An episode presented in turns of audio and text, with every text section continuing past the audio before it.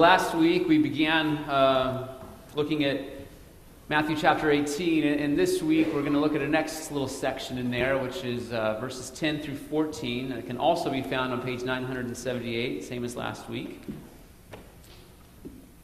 And Jesus is really um, just continuing his thought that, that he began last week, as we'll see as we go here, helping us to understand how to love the little ones and uh, in particular, this morning, we're looking at how to love the one that has gone astray.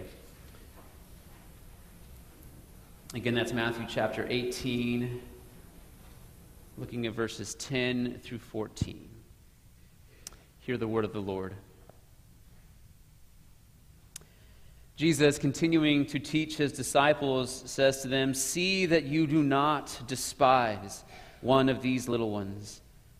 For I tell you that in heaven their angels always see the face of my Father who is in heaven. What do you think? If a man has, gone, has a hundred sheep and one of them has gone astray, does he not leave the 99 on the mountains and go in search of the one that went astray? And if he finds it, truly I say to you, he rejoices over it more than over the 99 that never went astray. So it is not the will of my Father who is in heaven that one of these little ones should perish. This is the word of the Lord. Let's pray. Father, we are so grateful that you have come after us. All of us in our hearts go astray, all of us in our actions go astray. And we're so grateful that you are such a kind, and gentle Savior, that you come alongside us and you bring us back to you. And Father, we pray this morning that you would open our hearts and minds to see how we can be like you, how we can love each other in the way that you love us. And Father, we pray that you would open our understanding to receive your word this morning. In Jesus' name, amen. Well, if someone that we all knew and loved, someone who was uh, strong and healthy, if a person like that all of the sudden decided to stop eating food, what would we do? I'm very confident that we would all put in the time and the effort necessary uh, to try to convince them uh, that eating food is something they should definitely do. In fact, it would probably be considered a community emergency if there was someone like that in our community. Now, why would this be? Well, it's kind of obvious, right? We all know that spiritual, oh, sorry, physical nourishment is required for bodies like ours, or else we'll die. But when it comes to spiritual nourishment, for some reason, we do not see that as rising to the same level of emergency. When someone cuts themselves off from spiritual nourishment, we tend to hesitate. We're unsure. We don't want to offend them. We're afraid of, of prying too much into their personal life. For some reason, it doesn't seem like the same thing. So we feel confident telling someone, hey, if you stop eating, you're going to die. But for some reason, we feel less confident looking someone in the eye and telling them, if you cut yourself off from us, you will die. But in our passage today, Jesus tells us that when a sheep of his flock, when one of his little ones goes astray, that the proper response is to go after them because it is not the Father's will that any of his little ones should perish. Just like when someone stops taking in physical nourishment, they will die, we too, if we cut ourselves off from spiritual nourishment, will die. And we need to feel the weight of that reality so that we will be motivated to seek out the lost sheep. And so, our outline this morning is simple. First, we'll look at what Jesus is saying. And here, we're simply going to just walk briefly through the passage. It's a, it's a few short verses. And then we're going to look at what Jesus is teaching. And so here we'll kind of expand out and look at some broader doctrines that'll help us understand the passage. And then finally, application, how we should respond. So, first, what Jesus is saying. So, our passage is, is connected to and flows right out of what Jesus taught us last week. And last week we learned that Jesus loves his little ones. We learned that a little one is simply a Christian, it's someone who believes in Jesus, it's someone who turns from trusting in themselves and begins to trust in Jesus like a child. The same way children trust in whoever is taking care of them. And Jesus loves his little ones so much that he has strong words for those who would dare to lead one of his little ones astray. He warns anyone who would do this that their fate will be worse than having a millstone tied around your neck and drowned in the sea. And then he goes on to warn the world of judgment that is coming to people who are responsible for tempting his little ones to sin. And the reason is, as we saw last week, that sin is a really big deal. Sin leads to hell. Therefore, we should do whatever it takes to put to death sin in our lives. We should be willing to part with something that is just as good and wonderful and necessary as our hands and our eyes.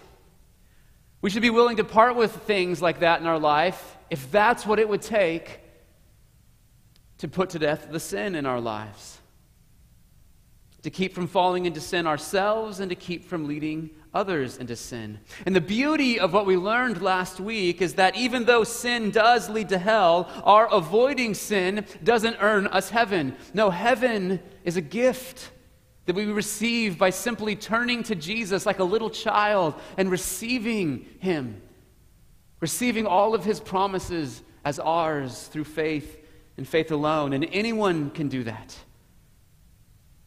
There is no sin too great for the forgiveness of Jesus. And then right after that, Jesus says, See that you do not despise one of these little ones. And Jesus is talking to his disciples when he says this, and uh, the most clear application to our time would be also talking to church leaders.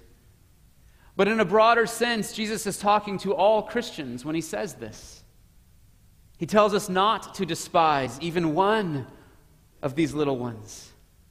And in the flow of everything he said so far, to despise a little one would be to think so little of them that we would lead them into sin. Or maybe they've given into sin already. Maybe they're not cutting off their hand and gouging out their eye to walk away from sin, and instead we condemn them in our hearts as if somehow their sin is too terrible or too shameful, or we wouldn't want to be associated with anyone like that. Thinking like that would be to despise one of these little ones, because as Jesus told us last week, we are to receive anyone who turns to him like a child. We must never forget that all of us come to Jesus on the same terms humble, unable to save ourselves and completely dependent on Him to keep His promises to us and to forgive us and accept us if only we will turn to Him like a child. Because everything we have is a gift. And the only reason any of us have not fallen into worse sin in our own lives is because of the grace of God. So we have no right to despise a little one, no matter how terribly they've sinned. But verse 10 is also a hinge statement. It looks back to what Jesus has said, and it's also looking forward to what he will say. Not only does it look back on what he said about leading little ones astray or falling into sin, but it looks forward to what he's about to say about leaving the 99 to go after the one. To despise little ones would also be to let them go astray and to do nothing. If it feels too awkward for us to go after them, Jesus wants us to know that we're despising them. If we're valuing our feelings of personal comfort more than their eternal soul, if we don't miss them because they're socially awkward or we don't even know them, or our church is full and all of our friends are here, so they don't matter to us. Jesus wants us to know that would be to despise them. That would be to let them starve to death without spiritual nourishment.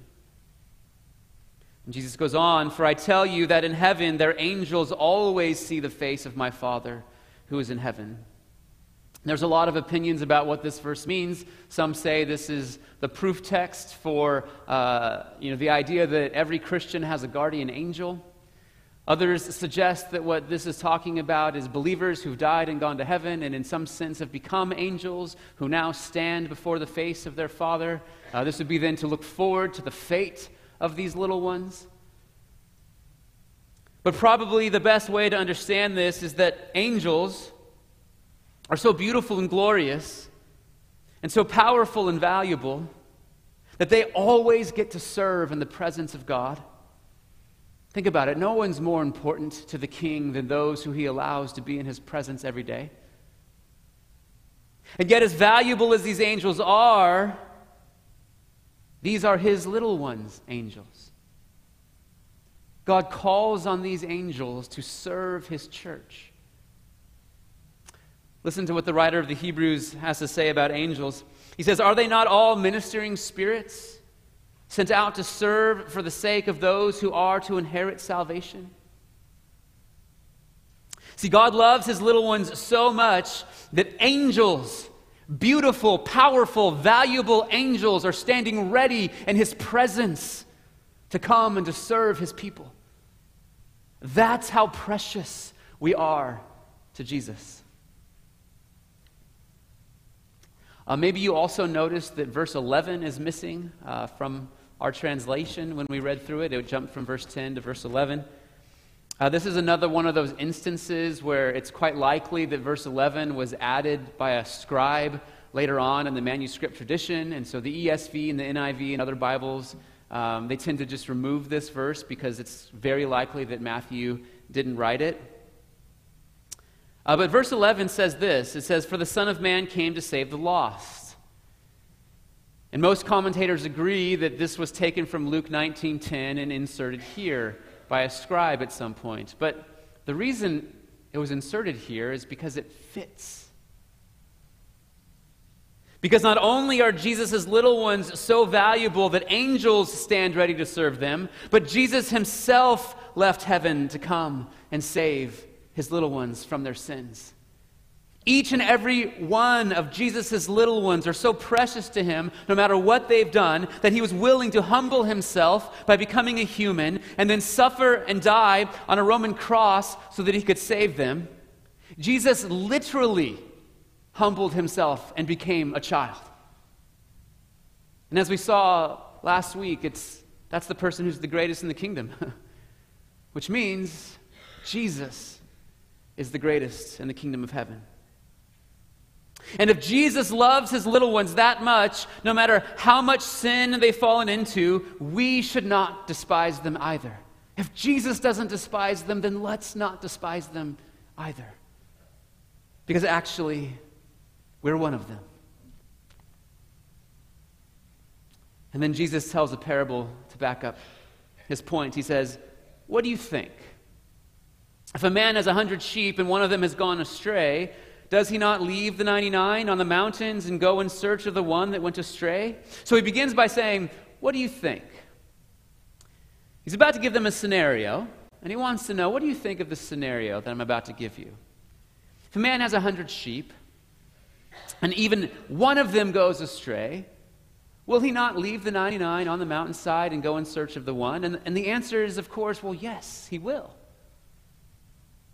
He loves even one of his sheep so much that he will stop at nothing to find it, because the only place that sheep will be safe is back in the fold with the rest. And that's just a small picture of how much Jesus loves his little ones. And then we're told, and if he finds it, truly I say to you, he rejoices over it more.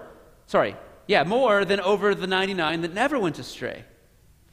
Now, this does not mean that we should all go astray to somehow manufacture more joy. Jesus is pointing out that when we lose something valuable, we're actually reminded of how valuable it is. Think about a parent who loses a child at Disneyland. Well, Disneyland's gates are wide open. At least they were last time I was there. Just, just picture this frantic mother grabbing every Disneyland employee she can find, get on the loudspeakers, announce it to the world that I've lost my child. And then when she finds the child, just, just picture her holding him and kissing him. Mommy loves you so much.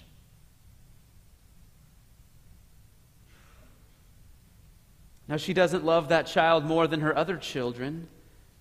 But when we lose something valuable, all of a sudden we realize how valuable it is to us. So Jesus goes on So it is not the will of my Father who is in heaven that one of these little ones should perish. This is just a fact. It's God's desire that each and every one of his little ones will persevere until the end, that no one caused them to sin, that not a single one depart from the faith. And if Jesus loves his little ones this much, and if it's the Father's will that none perish, this should be how we think of little ones who go astray as well. They are starving themselves of spiritual nourishment and they could die. We should not despise them or think less of them. We should face whatever danger we find on the mountain to bring them home. We should think of them like Jesus thought of us when he left heaven to come and find us. So, what is Jesus teaching here? Well, the main point of this passage is that Jesus loves those who are his. He loves each and every one of them individually so much that he will do whatever it takes to find them and bring them back. And if he loves and values them this much, then we should love and value them too. We should not despise them by leading them into sin or condemning them as if somehow their sin is worse than ours or beyond saving, or by talking ourselves out of going after them because it's uncomfortable. But there are some questions that this passage raises that we must deal with. First, who do the characters in this parable correspond to in real life? So we'll briefly look at that. Second, and this is where we'll spend most of our time, if it's not the Father's will for any of his little ones to perish, then why is anyone worried about them perishing? Doesn't God always get what gets what get, uh, sorry, doesn't God always get what he wants? If a person is a little one that belongs to the Father, isn't it impossible for that little one to ultimately go astray? And third, what does it even mean to go astray? We know what it means when a sheep goes astray, but what does it look like for one of Jesus' little ones to go astray? And how can we know if they've gone astray? Just want to put a little meat on those bones, uh, and we'll look at mostly the answer to that last question next week. Okay, so who do the characters in this parable relate to in real life? The man is clearly God, right? God is always pursuing his children. Every single one of us is in this room this morning because God came and found us. He uses other people, he uses circumstances, he uses his word and the conviction of the Holy Spirit. He reminds us of his love and his mercy and his forgiveness and his grace. He makes sin miserable to us. And then he draws us to himself. And that's why we're all here. And we are to be like him. In fact, one of the ways he brings wandering sheep back into the fold is by using us to go and find them. That's the point that Jesus is making here. And the flock of 99 sheep, well, that's the church. It's the visible community of people who have been baptized, who believe the doctrines of the church, and who've made a covenant with each other to love each other and to live as Christ calls us to live and to proclaim the gospel to the world. And the sheep who's gone astray is a little one. It's someone who is a member of the church. Either they were baptized into the church as a child or they joined the church as an adult. A sheep is someone who belongs to this outward, visible community of believers. Okay? So, second, If it's not the Father's will for any of his little ones to perish, why are we even talking about this? Because God always gets what he wants, right? Well, there is more than one sense in which the words the will of God are used in the scriptures. Uh, let's look at two different verses to illustrate the two different senses. In Ephesians 1, Paul says this He says, In him, meaning Christ, we have obtained an inheritance, meaning all the benefits of being united to Christ, having been predestined according to the purpose of him who works all things according to the counsel of his will. So here we see that God has purposes, and he works all things, uh, good things and bad things, all according to the counsel of his will. This would be called the will of decree. So God has ordained all things that come to pass, and He works everything that happens in life according to His will, and this will can never be thwarted. God always accomplishes His will of decree. Okay? Let's look at another verse. This is Ephesians, our, uh, 1 Thess- Thessalonians 5. Rejoice always, pray without ceasing, give thanks in all circumstances, for this is the will of God in Christ Jesus for you. Well, when we complain, when we fail to pray, when we're ungrateful, we are outside of the will of God. We are not outside of his will of decree, but we are outside of his will of desire. See, God has desires for how we should live our lives. God desires us to rejoice and pray and be thankful. This is the way Jesus is using the will of God in our passage. It is God's will of desire that none of his little ones perish. Which means, and this is going to be something that I will explain, but just listen. He has not decreed that everyone who has ever been part of his flock at one point will be saved. Which begs another question. Okay, well, what do we do then with John 10? And this is John 10. Jesus says, My sheep hear my voice, and I know them, and they follow me. I give them eternal life, and they will never perish, and no one will snatch them out of my hand. My Father, who has given them to me, is greater than all, and no one is able to snatch them out of the Father's hand. Well, how do we make sense of this? It seems like Jesus wants, in one sense, us to know there's a real threat when one of his little ones goes astray. He wants us to take it very seriously, knowing that it's possible for one of these little ones to be lost for good if we don't go after them. And yet, at the same time, he wants us to know that there's another sense in which no one who truly belongs to him will ever be lost. So, how do we reconcile these two? Well, God's people are an identifiable group of people. Okay? In the Old Testament, this was the nation of Israel. In the New Testament, this is the church. And this identifiable group of people is the people we call the covenant community. Okay? Um, and I have a picture. Can we put, yeah. So, what this means is that God is in a covenant relationship with a clearly identifiable group of people. And so, think of it like these concentric circles that we see on the screen here. The outside circle includes everyone who is in the visible, identifiable group of God's people that are in a covenant relationship with Him. They bear all of the obligations and responsibilities of the covenant. They uh, have access to all of the privileges and benefits of the covenant. And this whole group of people are, in some sense, little ones. They are children of God. Many have made a public profession of faith.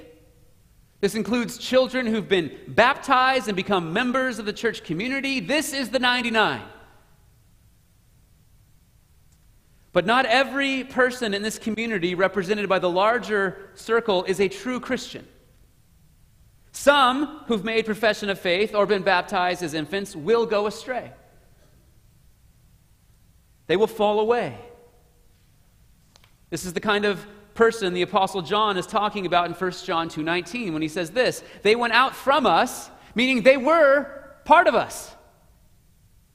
They were with us in, in, a, in an identifiable way at one point. So they went out from us, but they were not of us, which means they weren't really connected with Christ by true faith. They were not one of Jesus' sheep, really.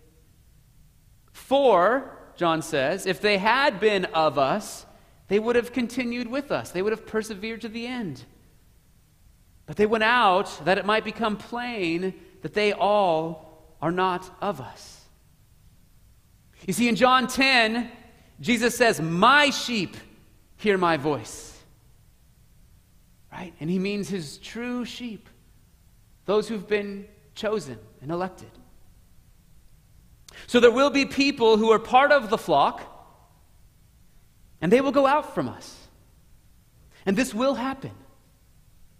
This is a sad reality. But we must be like God. It should be our desire that none of these little ones perish.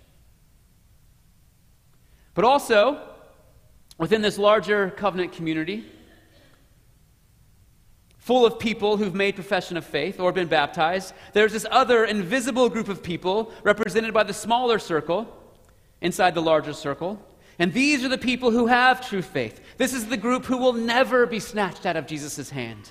This is the group who cannot lose their salvation. This is the group who will persevere through the trials and temptations of this life all the way until the end. These are the people who are not looking at their circumstances. They're not looking at their goodness or their badness. These are the people who are looking at just Jesus. He is their only hope.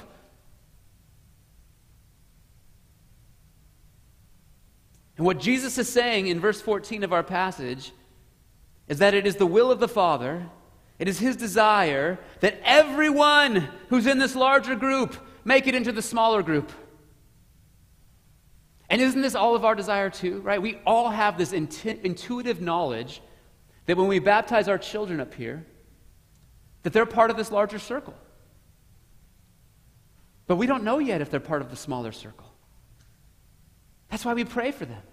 That's why we're so thankful when we hear the congregation take vows to help lead them and guide them. And we trust that God will keep his promises to that child. But there's a mystery there. At some point, that child needs to receive those promises by faith.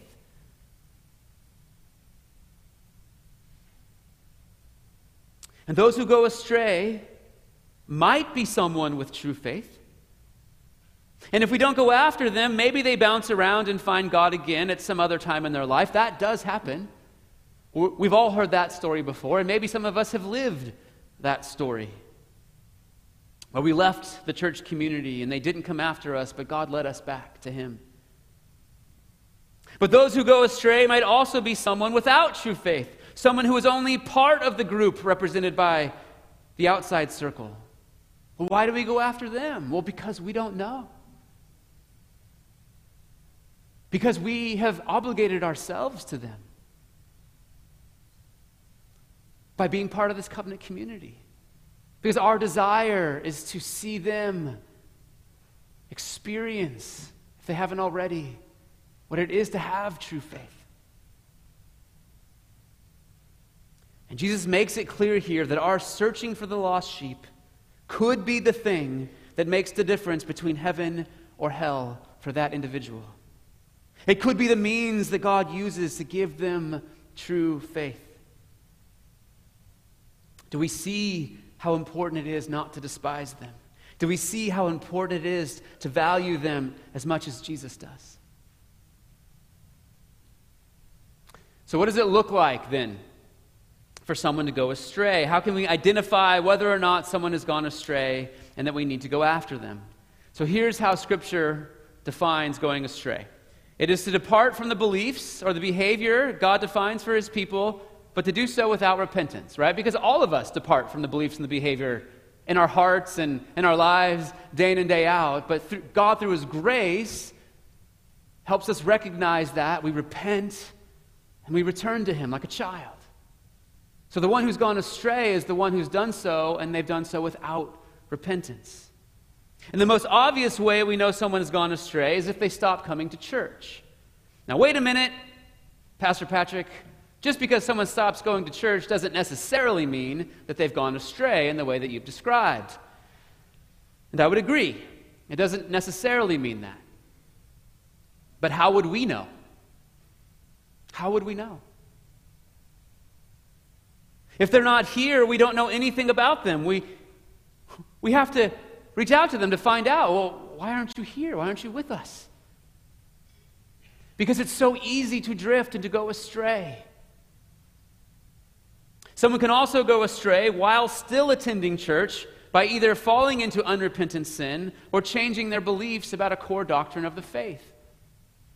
So if he moves in with his girlfriend or he doesn't believe that Jesus is God anymore, that person has gone astray. And we need to go after them.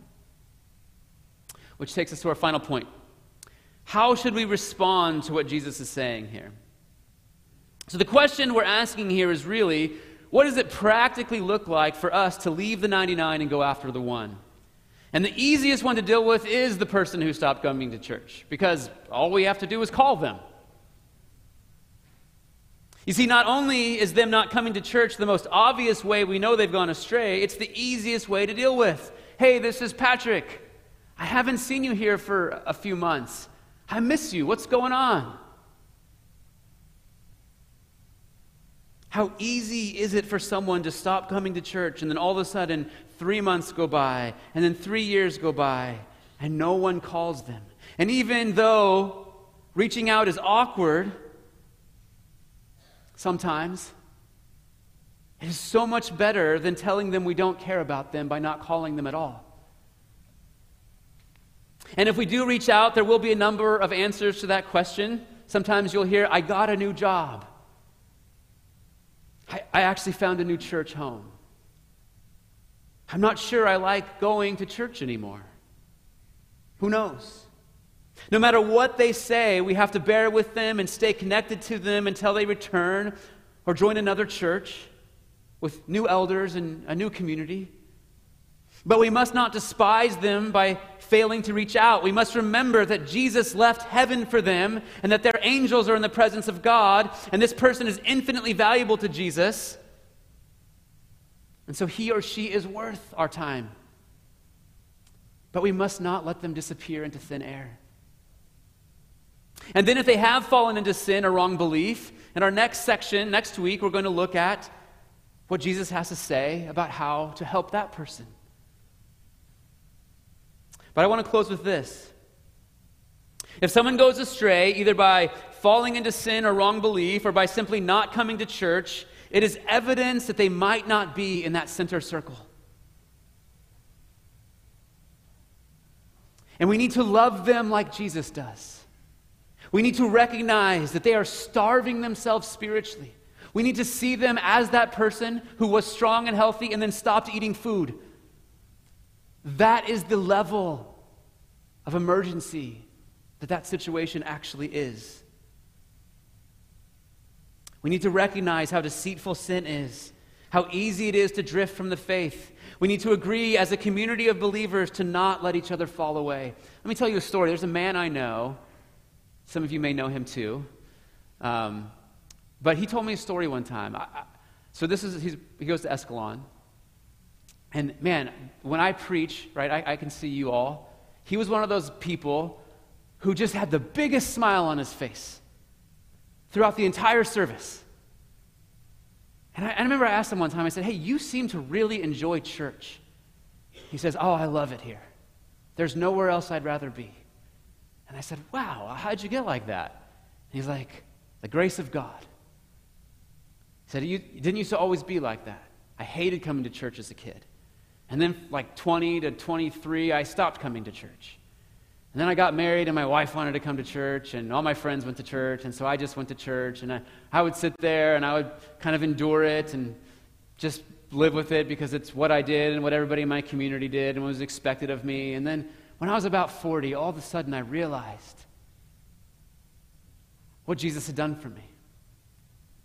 All of a sudden I realized what a sinner I actually am and that Jesus had been so gracious to me and that he bore with me for all those years of me grumpily sitting in church and and then all of a sudden the songs became alive to me, and all of a sudden the preaching became alive to me, and I, and I realized that he could have let me go, but he didn't.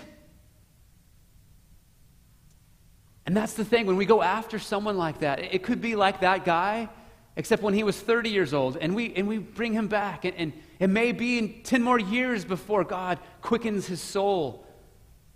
And, and this man may have been regenerate, just in a backslidden kind of way for many years, or it may have taken until he was 40 years old before he was truly born again. I don't know.